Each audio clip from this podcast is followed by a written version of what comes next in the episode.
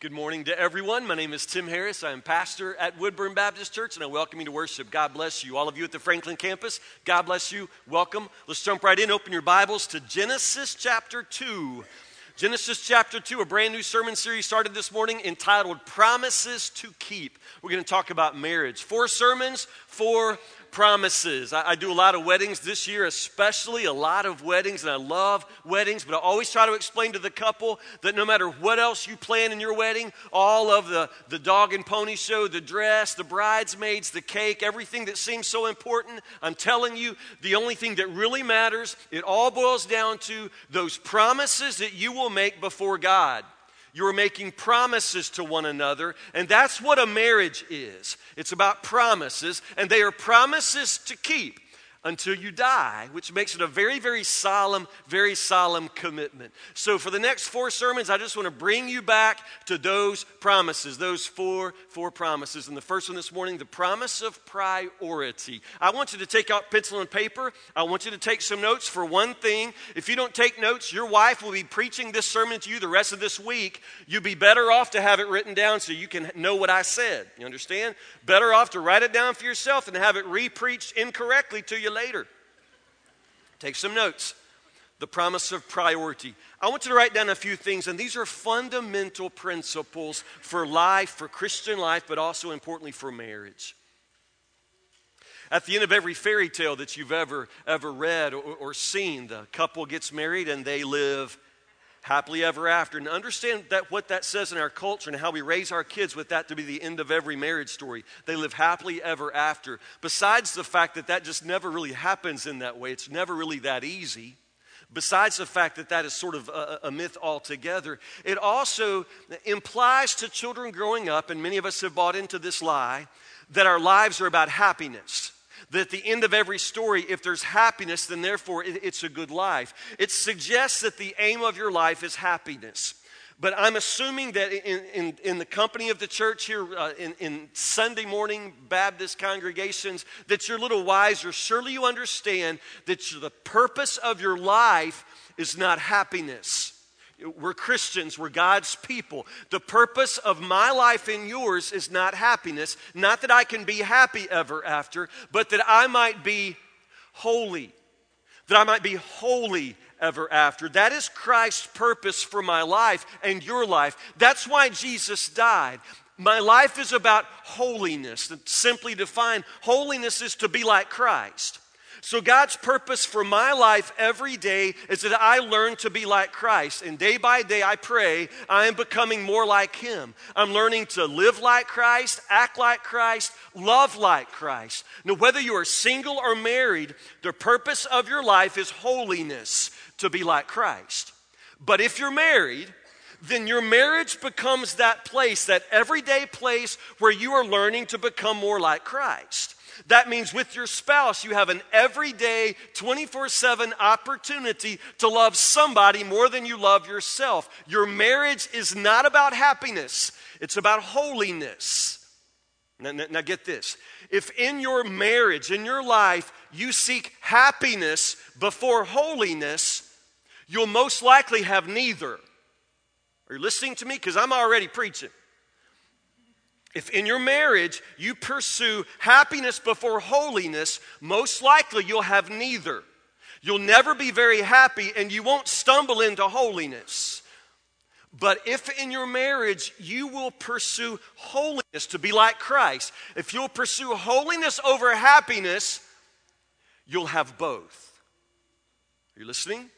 If you pursue holiness first to be like Christ, if you pursue holiness above happiness, you'll have both.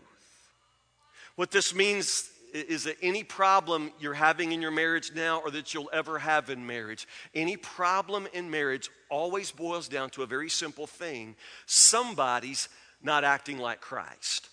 Somebody's not becoming more like Christ. Somebody's not loving like Christ. I don't care what the problem is, somebody is not acting like Christ. The secret to marriage is be like Christ. You understand? Seek holiness before happiness, and you'll most likely find both. This morning, the promise is the promise of priority. Really, rather simply stated, it would be this next to Christ, you are my priority. That's what you'd say to your spouse. Next to Christ, you are my priority. Write that down. That's the first promise of marriage. And to look at that, let's turn to Genesis chapter 2, verses 18 to 25. This is good stuff. Genesis 2, verse 18, the promise of priority. Then the Lord God said, It is not good for the man to be alone. I will make a helper who is just right for him, a helper who is just right for him. Again, we're talking about the woman here. She's getting her big introduction here. That word helper is etzer. Say etzer. Etzer. Etzer. It's a Hebrew word. It means strong helper. It's used here to refer to the woman, but everywhere else in the Old Testament that you find the word etzer, it's referring to God. So, this is a, a very, very strong word. It, it means helper, it means lifesaver, it means strong help. So, understand this is an awesome word. Not good for the man to be alone. I will make a helper who is just right for him. So the Lord God formed from the ground all the wild animals and all the birds of the sky. He brought them to the man to see what he would call them, and the man chose a name for each one. He gave names to all the livestock, all the birds of the sky, and all the wild animals, but still there was no etzer, no helper just right for him. So the Lord God caused the man to fall into a deep sleep. And while the man slept, the Lord God took out one of the man's ribs, or, or, literally part of the man's side, took out his side, took out the man's side, and the Lord God closed up the opening. Then the Lord God made a woman from the rib and he brought her to the man. At last, the man exclaimed, This one is bone from my bone and flesh from my flesh. She will be called woman because she was taken from man. Verse 24, underline this verse. This explains why a man leaves his father and mother and is joined to his wife, and the two are united into one, or literally, the two become one flesh. You understand what that means? This explains why a man leaves his father and mother, clings or, or, or comes to his wife, and they become one flesh. It explains it. How does it explain it? Because from the beginning, they were one. God saw that it was not good that the man should be alone, so he separated. He separated, divided. He took out part of the man, made the woman. That's why they come together, because truly, from the beginning, they're one. Do you understand that? Verse 25 Now the man and his wife were both naked, but they felt no shame. We'll come back to that. Man, I, I, I, hate to bring it up because I don't like to show at all, but I'll just, I'll just say it out, out loud. Have you ever seen The Bachelor? I know this past season it's been a bachelorette, which, which is even, even worse, but I, I, I won't complain. I, I, just want to use it for an example. When it's the bachelor, when it's a guy that's the main character, the show always starts sort of the same way. That first episode always shows the bachelor living his life. Have you ever seen that? You ever seen it? That last bachelor, what was his name? He was just a real weasel. Remember him? Uh, Jake, was his name Jake? Something like that. All the bachelors, I think, are named something like Jake. Anyway, they show Jake living his life. And what's his life like? First off, in his life, he never has to wear a shirt. Is that amazing? His life requires no shirt. No shirt. He can walk around without a shirt on, which is just really something. And it seems like most of his life he jet skis. He's jet skiing jet skiing, or, or else riding a boat or doing something else that requires no shirt. Do, do you see the pattern here? His whole life is somehow in the sunshine and on the sand, and, and, and he's tanned and, and, he's happy and he's smiling, and he's also in the military and he's also saving babies out of a fire. He's a fireman. You understand? This guy, Jake, is awesome. He's the bachelor. Do you get that? Surely you understand that that is not how life is. Have you ever seen a real life bachelor? Have you? They should all wear shirts. Every bachelor in the world is nothing like Jake, and to be real honest, this is why the show is so lame. Jake's not like Jake either. That's made for TV. It's a kind of myth that our culture feeds us, but that's not how bachelor life is. Come back to Genesis. This is the story of creation. God making everything, and this is so good. I love this. God makes everything the, the sun, the moon, and stars. And after God makes everything, He says one thing He says, That is good. Everything God makes, God says, that is good. The sun, moon, and stars, it's good. The day and the night, the water and the dry land, that's good. That's good. Creates a sea life. Creatures fill the sea, birds fill the air, and it's good. It's always good creepy crawling things all over the earth, every kind of animal, every kind of tree, bush, flower. It's good. It's good. And then God creates Adam, creates a man, and he's very good. Makes a man in his own image, the scripture says. Unlike any other thing that God created, the human being, the man, created in God's image to reflect God's image back to him. And God puts Adam in the garden to work it. And that's Adam's life. He's the very first bachelor. But, but notice what happens. Notice how things kind of unfold here. Everything God makes is good. And then he puts Adam, the bachelor, puts him in the Garden of Eden, and everything is perfect for a while. But then, you know how bachelor life just tends to kind of fall apart? It unravels. And it happened to Adam. You see, the Garden of Eden was kind of nice, but Adam, being a bachelor, he didn't really have any furniture. So one day, driving his truck down the road, he saw this old couch by the side of the road that already smelled like feet, but he picked it up and brought it in the Garden of Eden, and that was his couch. Didn't have any other furniture, so he went out and he got one of those great big uh, electric cable spools. You know what I'm talking about? Those great big things. He rolled that in the garden and made that his coffee table. This was sort of Adam's life, and this is how it starts to go downhill Adam sort of spends his life th- this way. He eats beanie weenies kind of straight out of the can. He works every day. He comes home by himself. On, on Friday night, Adam will, will, go by White Castle and get a giant sack of White Castles. And then he'll go home by the TV and watch all the Star Wars movies from beginning to end. That's every Friday night. God looks down at Adam living like this and says, That is not good. it, it is not good. It is not good for the man to be alone. When God looks down and sees the very first bachelor, he says, That ain't good. There's nothing good about that. I've got to do something. So God does an amazing thing, and he continues to do it. God looks down and sees that it is not always good for one of us to be alone. And so God, it says, caused a deep sleep to fall upon the man, a deep sleep. God does the very first surgery here. He reaches in, takes out some portion of the man's side. We usually say rib, but we don't know. Took out some portion of the man's side and created woman. Isn't that awesome? Woman.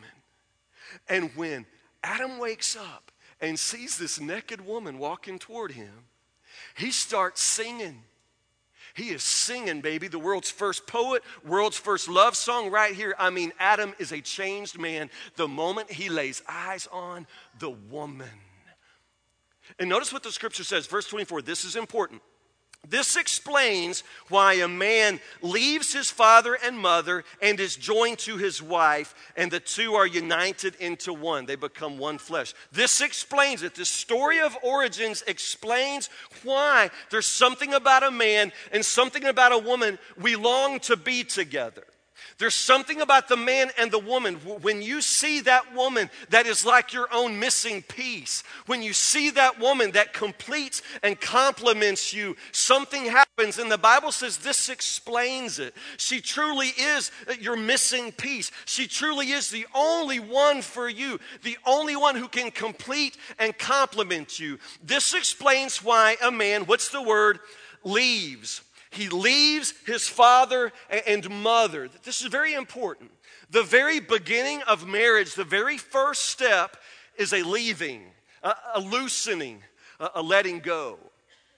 In every wedding ceremony that I've ever preached, it, it's kind of awesome. I stand here, the bride enters from back there with typically her father and her father brings her in. And the father, this big, tough man, giant of a man, comes down and his lips quiver and he comes in all upset because he's got to give his daughter away. That's a hard thing. Give his daughter away. What's that about? It's about this right here. It's about this. It's explained by the fact that a man has to leave his father and mother. That before you can have a promise of priority, there has to be a shifting of priorities. You understand where this goes? There's a loosening of all the other bonds.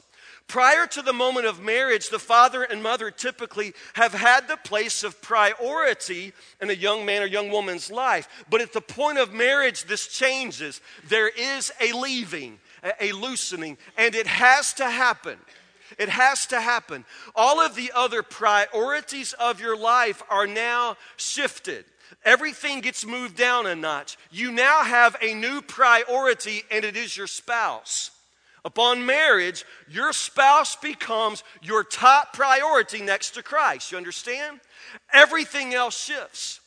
You are marrying your husband. That means your mama is not in this marriage. If she is, you got trouble.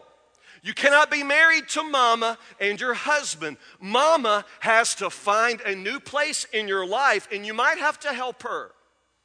You can't be married to mama, too. You cannot continue to have a life full of all of the priorities that you've had and not begin to shift them. Everything gets moved. This explains why the man leaves, the Bible says. There's a leaving.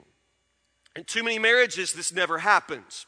In too many marriages, it never happens. The couple stands at the altar and they promise to love, honor, and cherish and keep myself only for you, but somehow they don't mean that or they don't follow through on that promise. Next to Christ, spouse is your priority. There is no one as important, nothing as important. You have a new priority. It's your spouse. For this reason, a man must leave his father and mother and cling to his wife. Do you get that? A leaving, and to use the old King James language, a, a cleaving. Leaving and cleaving. You've got to come and, and cling. The spouse is your priority above everything else.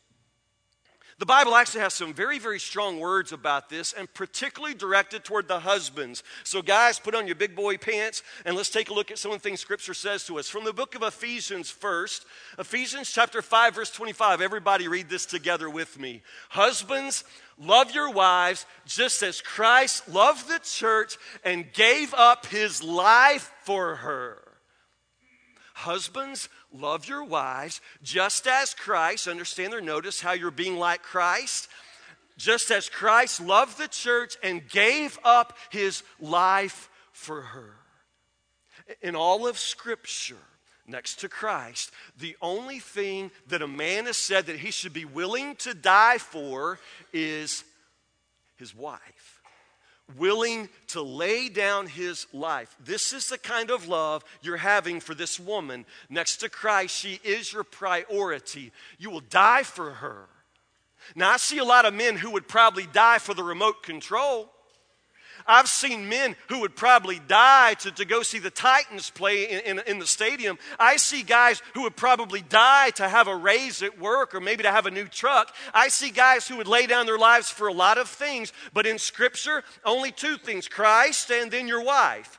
You love your wife just as Christ loved the church and gave his life for her. You have no higher priority, nothing, nothing next to Christ higher than your wife. You are told to be ready to die for her.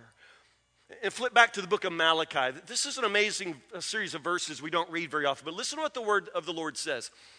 This is a word of judgment to God's people. Notice where it goes. Here's another thing you do you cover the Lord's altar with tears, weeping and groaning because he pays no attention to your offerings and doesn't accept them with pleasure. You cry out, Why doesn't the Lord accept my worship? I'll tell you why. Because the Lord witnessed the vows you and your wife made when you were young. You're kidding. He was there? Oh, yeah, he was there. He witnessed the vows you and your wife made when you were young, but you have been unfaithful to her. Though she remained your faithful, your covenant partner, the wife of your marriage vows. Okay, let that sink in. It's a situation of people, predominantly men in this, in this particular context, men whose lives aren't going well. Nothing is going well for these men, and particularly in their worship.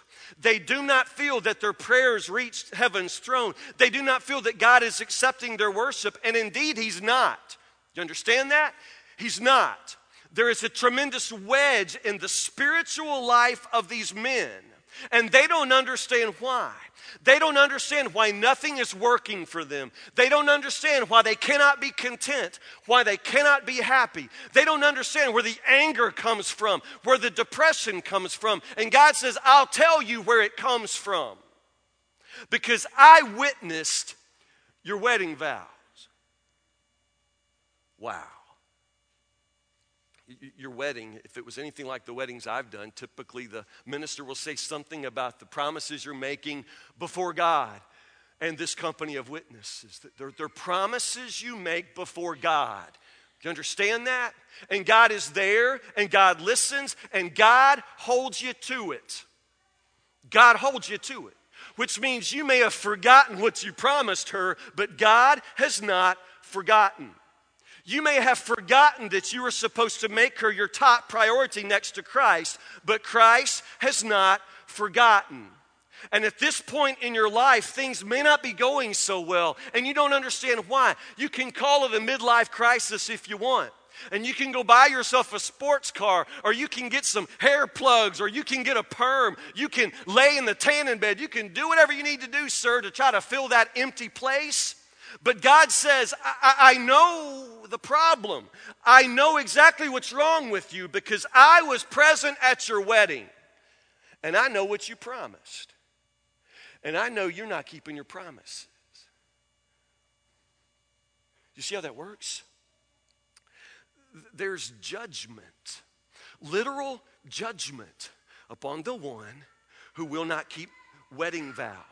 Now, I'm not just talking about cheating sexy on your wife, although obviously that's a big part of it. You made a tremendous list of vows to her. And women, you made a tremendous list of vows to your husband. You said things like you would stay there no matter what, in sickness and in health.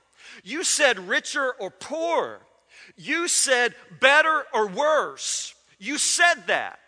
You never ever promised anything about happily ever after. What you said was, I will stand beside you and you will be my top priority till death. That's what you said. Now, why haven't you kept those promises? Why have you stepped away from those? You may have forgotten what you promised, but God doesn't forget. Your spouse is your top priority next to Christ. Nothing, no one more significant. So here's what it boils down to. In most marriages where there is trouble, I would say there has been a failure on somebody's part to protect and practice the priority of marriage. Somebody is breaking this promise. Your spouse is your priority. Priority. And there's nothing and no one more important. But, but, you know that. When you promise, you really didn't mean that. So, what happens? How does it fall apart? How do other things come between you? How do other priorities start creeping back up? Well, honestly, here's how the devil works. Here's how life works. It's not that you start to put bad things in between you and your wife. I don't think that happens very often, although I'm sure it happens but probably not with you. It's not that you've gone at it and you've begun to put bad things in your life. I would say that the priorities that have begun to, to erode your marriage are probably good things. Probably good things. Because in life, good is always enemy of the best. You've probably allowed things that are actually good things to come into your life, but you've let them come between you and your wife, come between you and your husband, and it's killing your marriage. Just to give the most obvious example, in most marriages where something comes between the husband and the wife, in many, many cases, what is it? It's the kids. It's the kids. Now, you love your children. There's no way not to love your children. When your kid was born, it was the ugliest thing God ever made. That kid popped out, it was purple and slimy and cheesy and gross. And you said, ah, ah, and you started taking pictures and putting them on the internet. We didn't want to see it. We didn't want to see it. Wash it, shave it, send it to school, and then start sending us pictures. That newborn baby is freakish, but in your eyes, beautiful, beautiful. Wow. And when you have a baby, just like when you get married, priorities shift. Your whole life gets messed up when a baby comes in, does it not? In the most wonderful way, messed up. Messed up.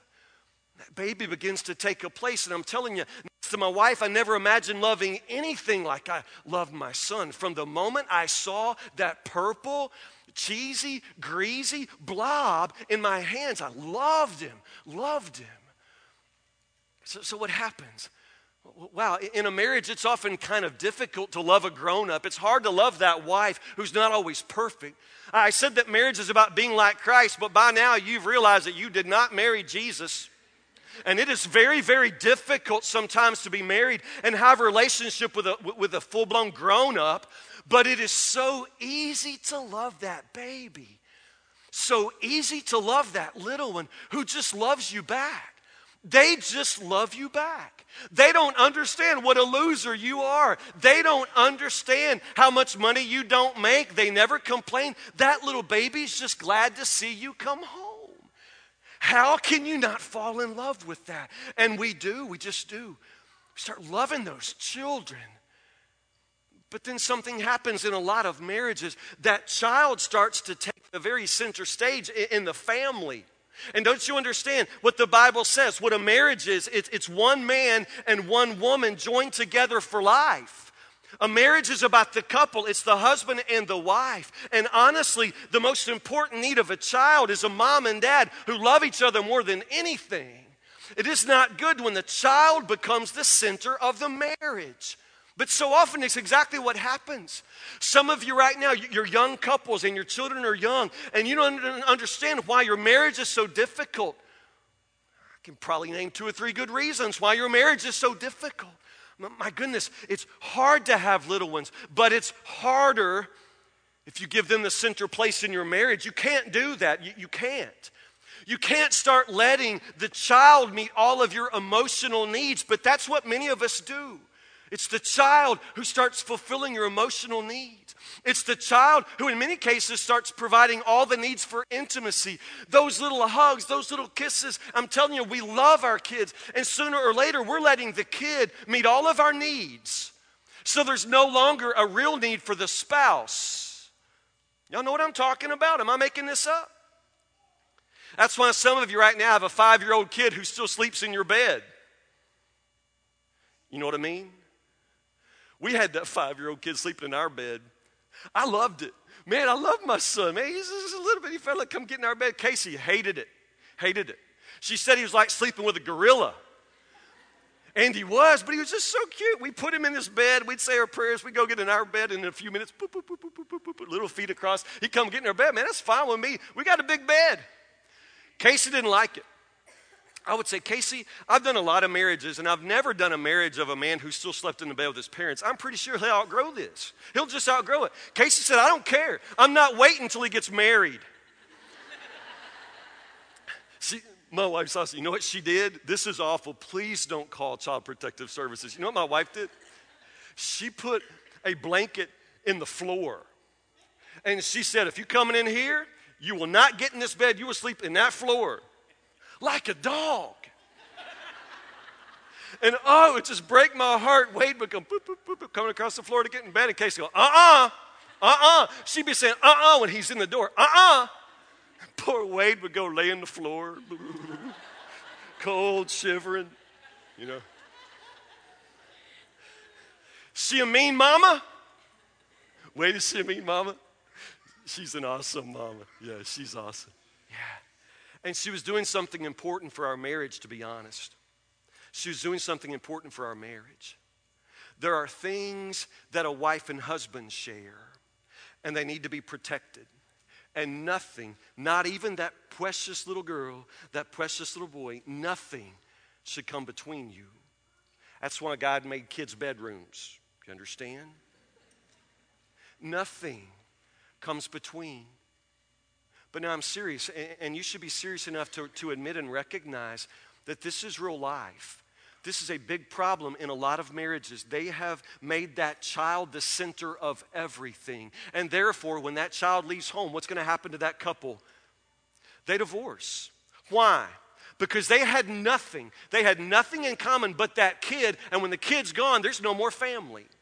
You have got to protect and practice the priority of your relationship. Your kids need you to put your husband first. Your kids need you to put your wife first. They were not designed to be the center of the family. They were not designed to meet your emotional needs. They're not supposed to be the one you share the bed with. Do you understand? They're not supposed to fill that role in your life. This is why a man leaves his father and mother and clings to his wife.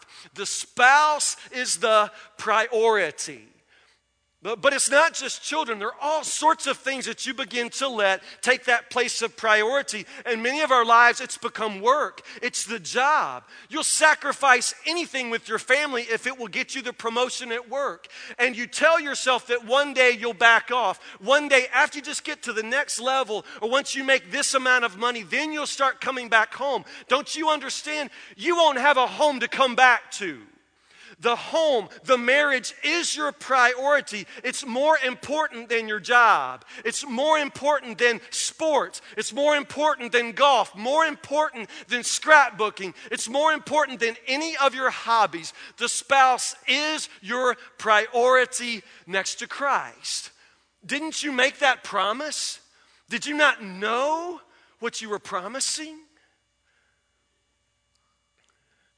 Maybe one exception. There might be occasions when the husband and wife have to allow some other priority to take its place.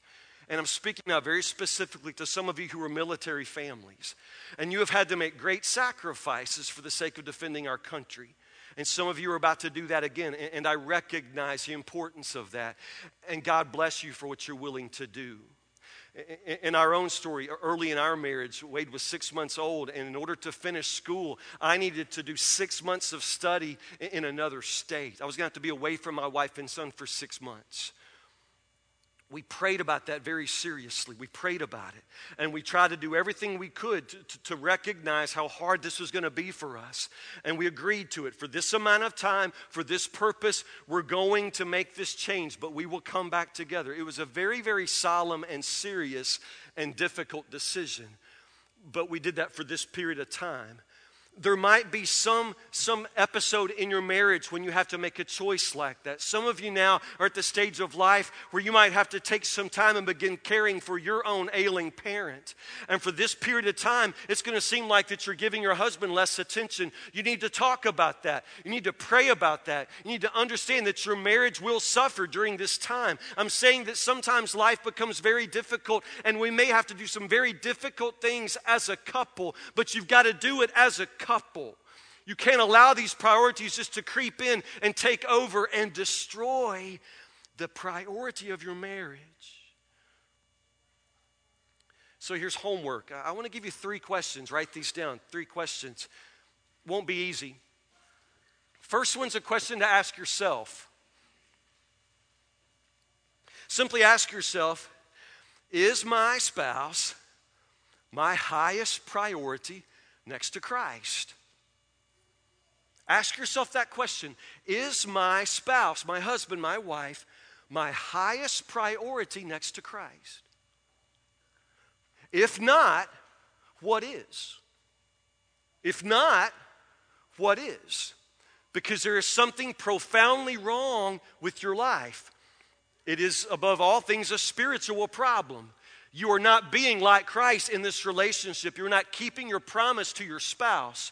So, if your spouse is not your highest priority next to Christ, then what is? You've got to figure out where your priorities are, and you've got to change your priorities now. Drastically, radically, whatever it takes. Make your spouse a priority next to Christ. If they're not, who is? Question number two I dare you. You ready? I, I dare you. I dare you to do this. Number two, I want you sometime today, maybe tonight, maybe tomorrow, no later than tomorrow, ask your spouse this question.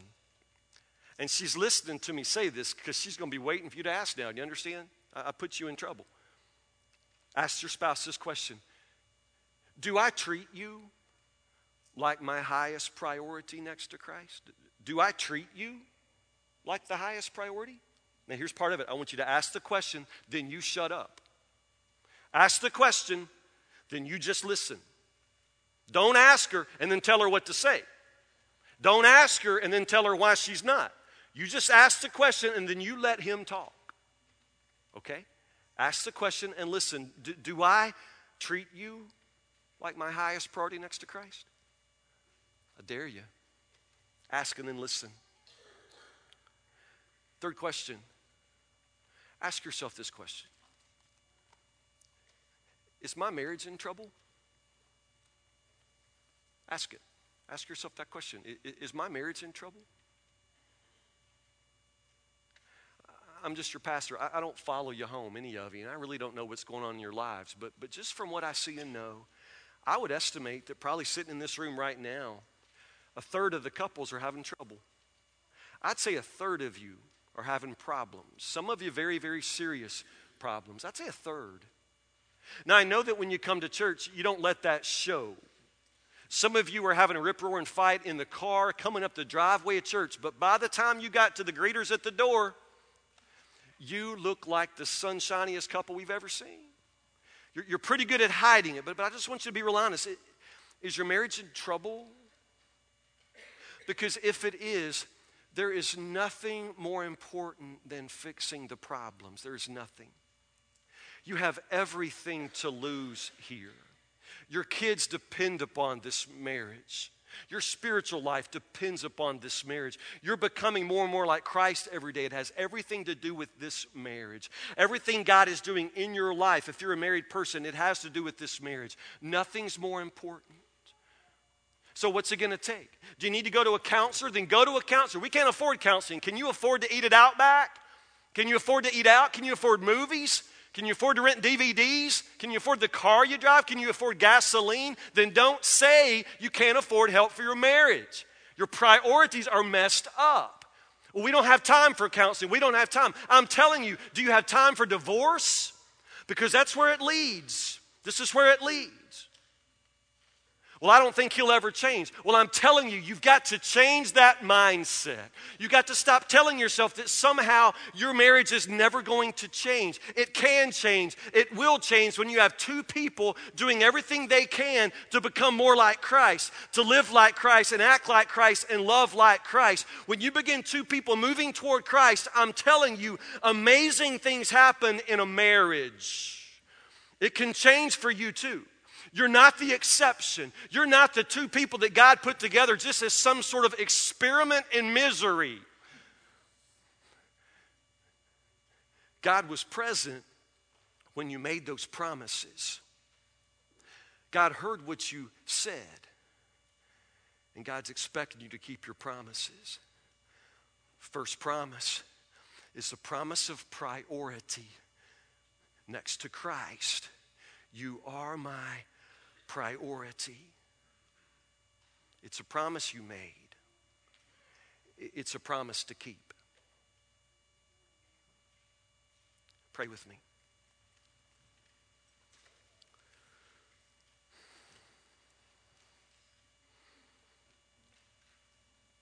Lord, some of us right now could very nearly jump up and run out of this church.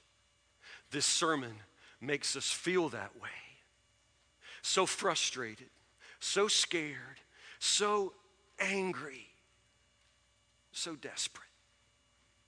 God, I pray that instead of running away from you, that we would run to you. God, truly we need your help. Truly our marriages need your help. God, there are so many priorities in our lives and so many different things that compete for our allegiance. But Lord, there is only really one first place. There can only be one top priority. And Lord Jesus, we know that in all of our lives as believers, you have that top place. But Lord, next to you, as married people, help us to put our spouse back in that place of priority. God, if we have to change jobs, let us walk away from the job if we have to drop hobbies, if we have to sell the house, if we have to do whatever we have to do, Lord, help us to make good on the promises we made to that woman, promises we made to that man. Lord Jesus, so many of us, we just want to be happy, and every single day we seek happiness. But Lord, help us to understand that happiness is not what you're trying to create in our lives.